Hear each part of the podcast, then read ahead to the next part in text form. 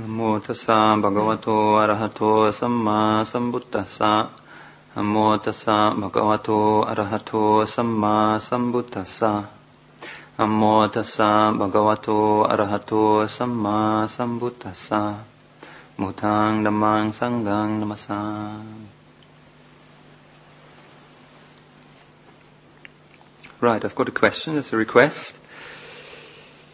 Whether I could uh, elaborate on the Bojjhangas. The Bojjhangas being the um, seven factors of enlightenment, which are appearing in the um, scriptures, suttas, the record of the, um, the Buddha's teachings, and they appear a lot, in fact, all over the place, in all the collections.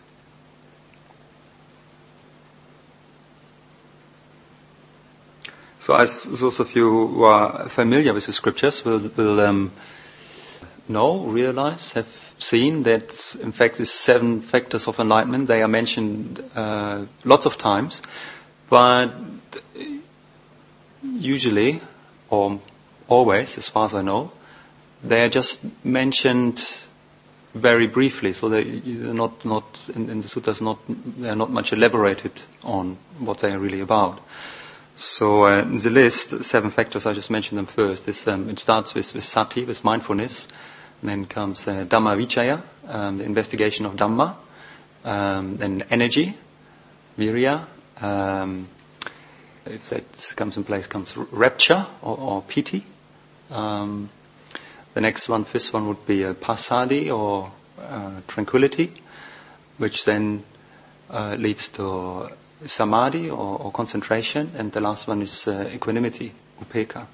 And they are already, if you just hear them, those, those seven factors, and also in the in, when they where they appear in the suttas, also this is a very obvious kind of pro, pro, progression, isn't it? Which is one supposed to lead to the next, um, if the right conditions are in place.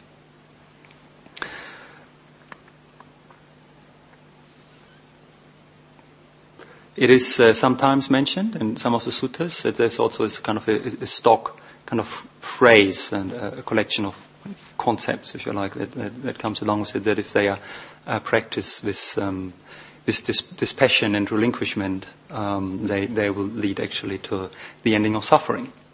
You know? And uh, as such, they also mentioned in the uh, Satipatthana Sutta, the, the discourse on the four foundations of mindfulness, which is one that uh, uh, most people are kind of familiar with, also they're, they're central and, and the, the, these days most commonly used kind of uh, discourse of the Buddha as a, as a practice instruction, you know, the four foundations of mindfulness. And there again, the, uh, those seven factors of, of, enlightenment are mentioned under the fourth foundation, um, uh, and are also coming towards the end of the of the um, of, of, the discourse is what, what kind of leads to the culmination of this kind of practice. Um, the the promise that if, if practiced correctly, and uh, then it, it would lead um, with the development of those seven enlightenment factors. That's why they're called enlightenment factors. Uh, finally, um, to liberation, to the end of suffering. Not much more is really said about them, as far as I know. Maybe there's some sutta somewhere, but I, I don't recall. It does. I think in the in the Satipatthana Sutta itself, it is related to, to the uh, foundations of mindfulness and, and to the mindful, to the Satipatthana practice, and it says uh, it, it elucidates in this way. Like if when you are, say, sitting there on your meditation retreat, um, or at home, or this evening here, and you practice uh, mindfulness of breathing, mindfulness of the body, and you're putting effort into it, and that's what you're doing. That you know you're paying attention to the breath, and then then you're developing this first factor of enlightenment, the uh, mindfulness, the, the, enlightenment factor called sati, mindfulness, and then. Uh, if then, while you're doing that, you're investigating maybe the nature of the body, the nature of, of the breath, the impermanence of it, or, or whatever aspect you know, of Dhamma you're actually investigating, in, in your meditation, then you're developing the, the second factor, the investigation of Dhamma. Uh, then if you put forth kind of effort to actually, you know, f- keep bringing your mind back to the meditation object, and if it gets distracted, and you you keep applying yourself, investigating, well, then then um, if you're energetic in your striving, there it is. You're saying that's what you're doing. You're developing this factor of uh, enlightenment, which is called energy. And so you see, this is all uh, applies to different aspects of what we are supposed to. Hopefully, we are in some way or another we we are, we are doing while we are practicing uh, our meditation. That's what that's what's most specifically those seven factors relate to, to really to our kind of formal meditation practice, wherever they appear in the sutras. And so for the for the other ones, then, if you're you're practicing diligently like that, you know, establishing mindfulness, you're investigating the Dhamma, you're um, putting in the right kind of energy, then what's called piti or this, this uh, rapture, um, um, can, might arise. And then so forth. Um, it, it, can progress towards, um, towards tranquility, contentment, leading towards samadhi. And of course, the result of samadhi, obviously, is, is then uh, equanimity. Hmm? So, makes sense in that way. Where one thing leads to the next, and which is something that we can, can maybe observe and can look at in our practice, and can therefore also use, of course, as a tool to see, well, if this is not happening for us, um, what maybe might be lacking or where we might have to put uh, the attention or the effort. Um, and also to see there are obviously some factors or elements in there that we might you know, depending, you know, who we are, how we are, what our habits are, what our conditions are, um, uh, what our preferences are, that we might habitually overlook meditation. You know, so that uh, we are all different, of course, and I don't know how it is for you, but see, like sometimes we might just, sometimes we, we, we tend, our mind tends to cut corners in, we come to meditation and we probably have some idea or some goal or something we want to achieve when we meditate. And sometimes that we might be very conscious of that, or sometimes it might not even be conscious. Uh, like, for example, if you look at this, we might, yeah, every, well, almost everybody, I guess, would like to have some equanimity. That sounds like a good idea, isn't it? Something to achieve. So you come to a meditation retreat and, and, and think, well, equanimity, or, or samadhi, of course, getting concentrated. You know, that's, you go into meditation, you want to concentrate. And so that there you go, you go straight trying to concentrate your mind. And maybe for many of us, most of the time, that's actually not happening. Or, or, or, maybe it is even happening to a certain extent, but not to the extent that we would like it to happen, or in the way that we would like it to happen. Because we also have got, of course, ideas about what samadhi is, what kind of samadhi you want, or how much samadhi you know I'd like or would be good for me. And we get those ideas. Well, who knows where we get them from? You know, maybe uh, from books or from friends or teachers or our own ideas, fantasies. But if you look at those seven factors, you see there's a progression. Then we might we might actually just go. We might just start with with trying to practice samadhi. No, so we start with the sixth factor of enlightenment. And if the Buddha is right with this kind of progression, and he, he, apparently talked about it again and again, then that was certainly not the way the, the Buddha thought about it. You know, he, he, didn't start with, with samadhi. No, he started with mindfulness. No.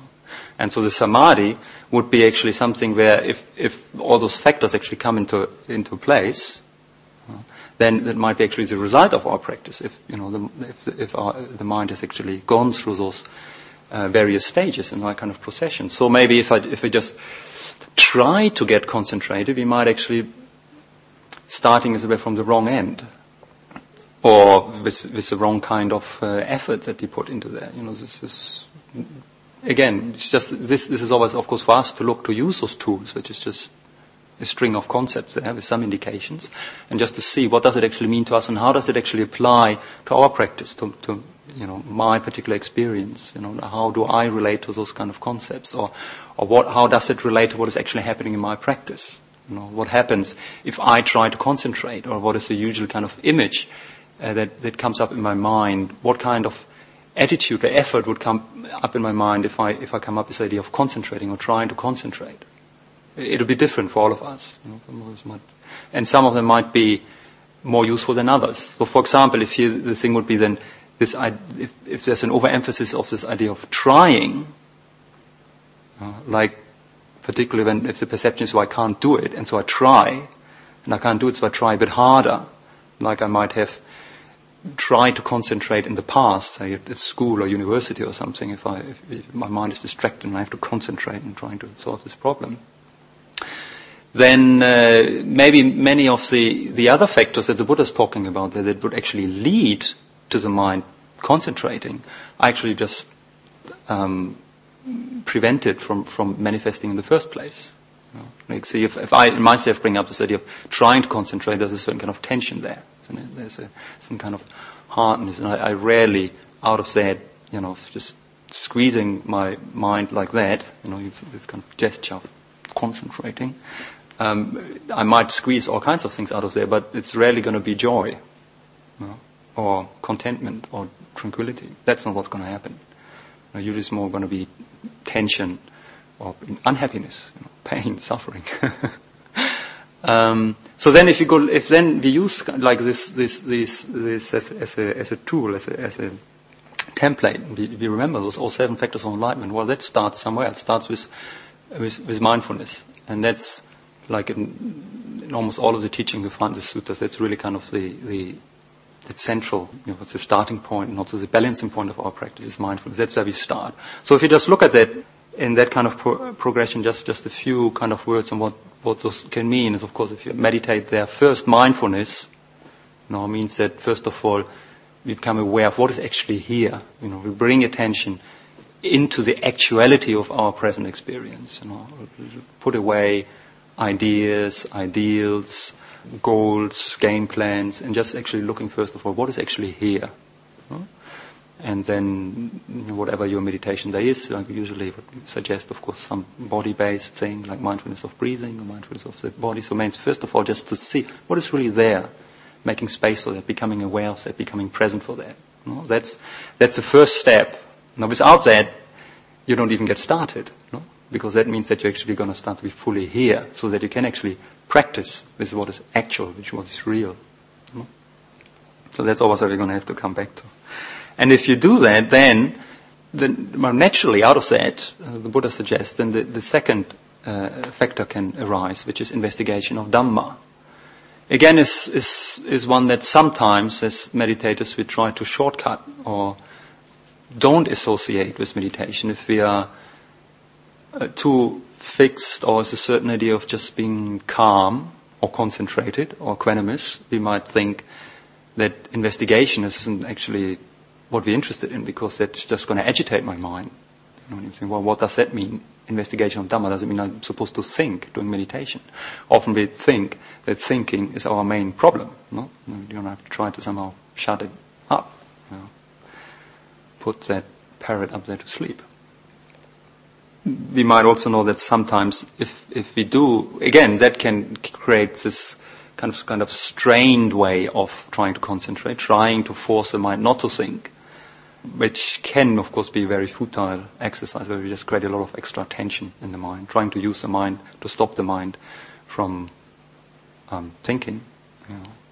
um, we, we, we might set up just a lot of conflict in our mind which will um, consume a lot of energy and make us more tense and unhappy. Or sometimes we might succeed, you know, not thinking, but not gain any clarity with it. You really just more like going to sleep without sleeping. Well, that's something that a kind of dubious kind of skill that we can develop in meditation. It can be very peaceful, but not really lead any further from there. Certainly hardly going to lead towards insight because there's no, no clarity there. It's just, it's peaceful, all right, but. in this, uh, the way the Buddha presents it, obviously is quite important, investigation. And um, it can, of course, mean lots of different things. You know, it can mean sometimes a certain level, really, once you've set up mindfulness, presence, awareness, to think something, but think intentionally and clearly hopefully, well, you know sometimes from the difference, there's kind of all kinds of uh, degrees to it, but, you know, uh, there can be quite a difference between just compulsively thinking, when the mind just really thinks, thinks, thinks, and once we, we say we, we try to stop it, uh, we, we notice how much it's actually out of control. And it's just doing what it wants. Or if we really deliberately from a quite centered and calm and aware state of mind, be deliberately think something, something through clearly. Uh, how our thoughts are also going to be much clear and precise, decisive, and more penetrating and meaningful. First of all, there's actually a level of mindfulness established in meditation. And that's, that, can, that can be read in the sense also as a very uh, concrete medit- meditation instruction. I would often say, like in the beginning of a meditation session, for a while you really just, you know, if nothing else kind of important, know, dramatic is happening that needs attention, you really just do the meditation exercises of bringing maybe, say, your attention to the breath. It's really kind of starting to develop a certain kind of stability, a certain sense of presence and awareness of being here. You know, and then once you've you just notice that actually something is really settled a bit in oneself, and we are a bit more calm, more present, a bit more clear, then we can use that, um, you know, more, more useful, constructive state of mind to then investigate quite consciously, and sometimes, you know, clear state of mind for some clear thinking. But of course, uh, that's not, that's just maybe it's like maybe a first level in some way, maybe with a coarsest level of investigation, but it can happen in many other ways. You know, like sometimes I've been t- here talking about the way of just really um, more bringing uh, questions into our experience rather than, than, than actively thinking some, using the mind to think something through, think about something, just um, becoming aware of what are actually pertinent questions for ourselves that we have about our experience. And just using a mind, uh, that, intelligence that we have to really come up with intelligent questions, and really dropping them into that uh, silence of our meditation and into the actuality, the directness of our experience, and then just listen to our experience in an interested way, in, a, in an investigative way, you know, with that intention, holding that intention in mind of wanting to find out, to know more. You know, that is a way in which um, we can investigate. You know, it's a lot of that is really just the intention, conscious, conscious intention that we bring into our meditation. It's, it's quite a difference. You know, whether you watch your breath with the intention to concentrate or with, with the intention to understand or to find out whatever, whatever it is, like um, about impermanence, being interested in impermanence or non-self. What is this thing? What, what is this in actuality of my experience? What is actually this this truth or this aspect of experience that the Buddha talks about, which is which is non-self? You know, the ownerlessness of my experience.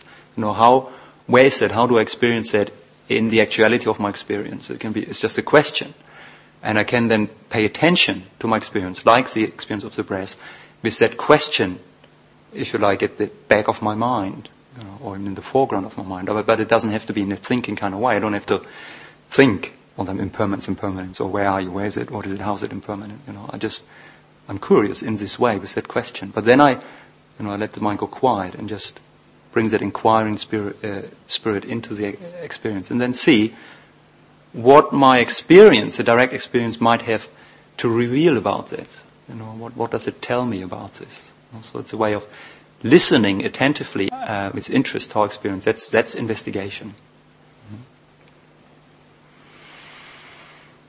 Like with just to illustrate again with some other aspects, of it is, if we, if we sometimes, you know, people ask about how to work with emotions, you know, how, how to get a handle on, say, on my anger or something. Anger can be an emotion that we might find difficult and we should have a difficulty about. Now that's something that we can investigate in this way uh, in meditation. I can just, or, or when it arises, even in, in a situation, if it's if it's not, well, it's of course challenging, but you know, if we can, again, it's a, it's the same process. First, the first step is is awareness, mindfulness. You know, emotion arising, or in in meditation, I might consciously bring, you know, some resonance of it up through memory, maybe. You know, I remember a situation or something that really annoyed me, and I might just, you know, not get the full thing which could be an advantage, of course, or just maybe a little kind of an echo of it and say, ah, right, yes, this is it, this is the angle. So, and then there's first is the mindfulness? So I'm present for it. Then I can investigate it. You know? And again, as I'm saying, it's not so much thinking about it, or what is this anger, you know, uh, where is it coming from, and why is it, uh, or just, you know, thinking about, oh yes, it's all impermanent, obviously, you know, now it is gone, or, or, or is it gone? It's still there. So how is it impermanent? Or, well, it's not my anger, is it? Or, or is it my anger? Or is there somebody to be angry about? And I can investigate, of course, in that way, you know, using the Buddhist uh, concepts, like of, of impermanence and non-self. Uh, that, that can be helpful sometimes and can lead to certain insights, but also in this, usually to me, uh, more, more, usually more fruitful, more powerful way, in a way that we actually actively, and this inquiring, investigating, listening way, engage with the actual experience. You know, so not thinking about it, but like offering, first of all, this kind of attention, awareness. You know, if you if you cultivate a practice, the body-based awareness, and that's one of the reasons why to do it, is that because then we can actually find, for example, where do I actually feel, for example, anger, any kind of emotion in in the body. You know, again, that that that makes it actually brings it away from the theory or, or, ideas about into the actuality of where it actually hurts, you know, where it disturbs us, where it makes us not peaceful, you know, where the actually suffering is, which is what you know, the, the Buddhist teaching is about. So where do I actually feel it? Ah, so then I can bring attention to the body and then listen, ah, right, it's there. And how do I feel it? What is it? Know? First of all, this is just this kind of listening. And then, of course, I, I, bring the body and the mind together in that way. That then, of course, the mind naturally is going to try and find to find some words for it, isn't it? Aha, it's here. You know, it, it squeezes somewhere over there. You know, my liver or something. You know, or so what else? Or something happening in the shoulders, perhaps. You know. And then again, I can I can drop questions into there. You know, and questions that that will be individual, maybe. You know, depends what's really real and, and pertinent for us. Like questions about how does this actually really feel. While I, I might just have a ready kind of label like anger, but this, this is such a vast range of experience that this really kind of fits under this one simple concept, isn't it? So what is it actually? Is a bit more to it. What is it precisely? What, what am I actually doing there when this is happening? Could be a question. Like I suddenly might actually notice, like, for example, I'm, aha, and I'm tensing my shoulders this is actually something I'm doing. If, if that way I connect to that with, which, with that which is actually happening, and I say, "Oh, this I'm doing," then I might that might lead on. I might towards investing. Well, what happens? Can I actually stop doing this? What happens actually if I don't do this? If if I relax my shoulders? Of course, a totally different experience might come, and so I just keep track of it and keep investigating. You know, asking things like, "What is this all about?" Asking towards that say margin or that, that, that you know of your experience where, you, where you're not so sure anymore, where, you're, where you can't just go back to the mind or your memory and just come up with the right, oh yeah, this is about this and this is, a, you know, but into that, you know, those places where we don't know yet, where we might discover actually something, something new. You know? So to be creative in that way, that can be investigation. Of course, also in the same way, so to, to bring then those, those things like uh, actually impermanence and things uh, into in, in, in, a real, engaged way into the actuality of what, what we're experiencing. You know, what, what is actually something like like anger when we're experiencing it as an experience. What is it? You know, energetically to really get in touch with how this changing all the time. You know. Is there actually someone there who's getting angry? You know? Not trying to answer it on an intellectual way or coming back to the answers that we might have in an intellectual way, but to look at it directly. And that, that can actually then actually lead to, to insights and, and um, yeah, new, new, new ways of, of seeing and relating to our experience.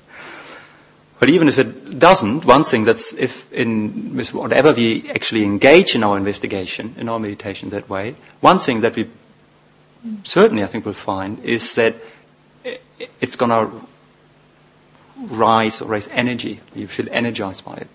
It's going to make us uh, wake up.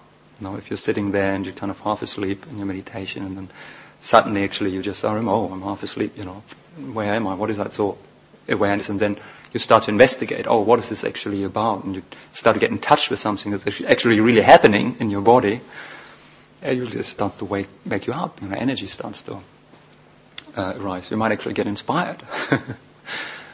And that might or might not then lead on to the uh, to that next, the fourth factor, which is um, this uh, piti, usually translated as rapture, which is quite specific, also technical term of, and, and might in different ways arise for us in all kinds of situations, but not specific to, to meditation, can be all kinds of um, all kinds of phenomena um, that uh, in some way or another you might be familiar with, or something that even happen, we don't really recognize them because you know we don't really quite know what this kind of concept encapsulate. It can be very different things like goosebumps, you know, rising, or just, or usually some kind of you know, physical sensations. You know, if, if you really say your meditation kind of gets going that way, you really engage with it, you're investigating, there's energy there, you get some, you know, sense of, in, maybe it can be mental in that sense of in, enthusiasm or, you know, feeling of, feeling light in the body, the whole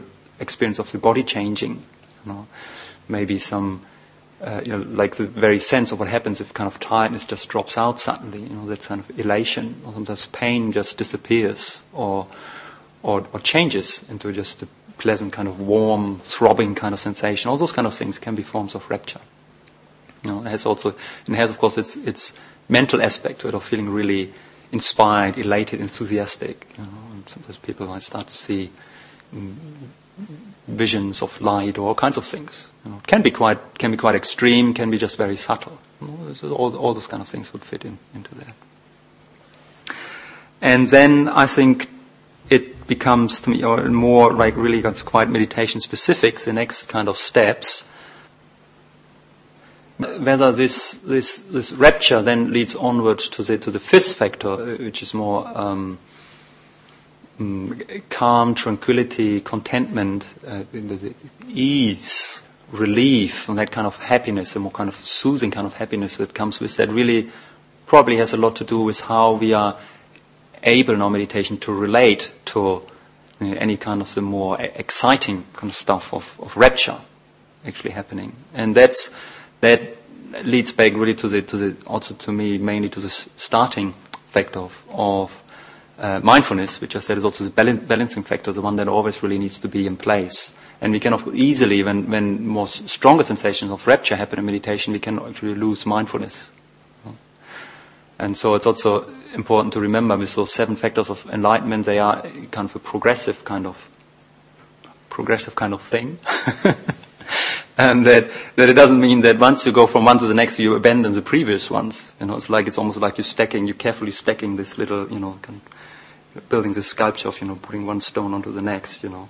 Mindfulness has to always remain in place. You know, that's your base stone there, and that it really has to have a kind of a firm foundation so that you can actually start to balance the other ones it's happening really at every kind of stage, and that's always really we want to have to check in again. You know, if I move on, say, from establishing first mindfulness to investigation, that's one thing. Mindfulness is still be there to actually check out: Am I actually is this investigation actually leading me onwards, or am I just getting distracted now? Is, is am I just is thought? I'm just getting carried away with thought, which is of course what easily happens, particularly if you have that kind of habit. You, know, you start investigating, and at the beginning it might be quite some mindful, present, moment, experience-based investigation, but after a while that leads onto associations and you start to think about it and you just go back onto your theories about what this is all about and da da da da. And hopefully then, if there's still some mindfulness there, the moment you become mindful, you know, there's always that first step. You know, you, you never, that always goes with you. you know, then you realize, oh, I've lost focus. Now you come back to the body, establishing mindfulness again. And so, even like, in, if, if everything really, if you get everything right and all the factors come in place and the whole thing kind of develops beautifully, all the stones, you know, are nicely balanced and there's no too strong wind about to blow over your, your nice little sculpture, you know, then you see all those factors, they are all kind of, in some way or another, still there, isn't it? So once the You've got, and there's, there's, there's an always, of course, the danger that you lose in the pre-space, particularly with this, with this rapture thing, you know, because that usually tends to be very attractive. You know, because it's maybe for most of us less usual. It's very, you know, piti, rapture, you know, it's, it says it, isn't it? It's very pleasant, the mind is attracted towards pleasant things, and it's very powerfully pleasant, and it's something that we don't, most of us not have that easy access to usually. So if it happens on meditation, most of us, you get at least as we getting carried away by it and kind of knocked about a bit, you know, get very overly interested in it and lose mindfulness and lose investigation. And that we might not lose energy, but, this, but then those factors, energy and, and, and rapture, they just start to spin out of control. You know? And then before we know it, we just, uh, it just turns into restlessness or something. You know? It certainly doesn't go any further. You know, might just be there with a lot of energy and sit until midnight. After all, then after midnight you get up and say, well, that was something special going on there. But it was really just all just bzzz, no activity. And you don't get any more out of it other than oh, there's, I got really some energy going there. So, so what? So what? Because maybe mindfulness went out of the window. If mindfulness there, then you can just see, oh, this is, then you can apply investigation also to that. What is this actually about? What is this? First of all, you stay, you keep your cool. This is just another kind of experience. The general, you know, three characteristics still apply, I guess. If they are universal, they should still apply. It's still impermanent. It's non-self. And uh, if I'm aware and I've practiced for a while and I've studied the Buddhist teaching, then I will know. Also by experience, this in itself is not necessarily going to lead me to anything more lasting or deeply satisfying. So that says it already, you know. If, if, if, if I have those other factors still in place and there's mindfulness with the rapture and there's investigation, then I can, can just stay, you know, I keep my, I don't get my hands too close into there and, and don't get carried away with it or, you know, don't get burned by the fireworks, but I just make space for it. You know.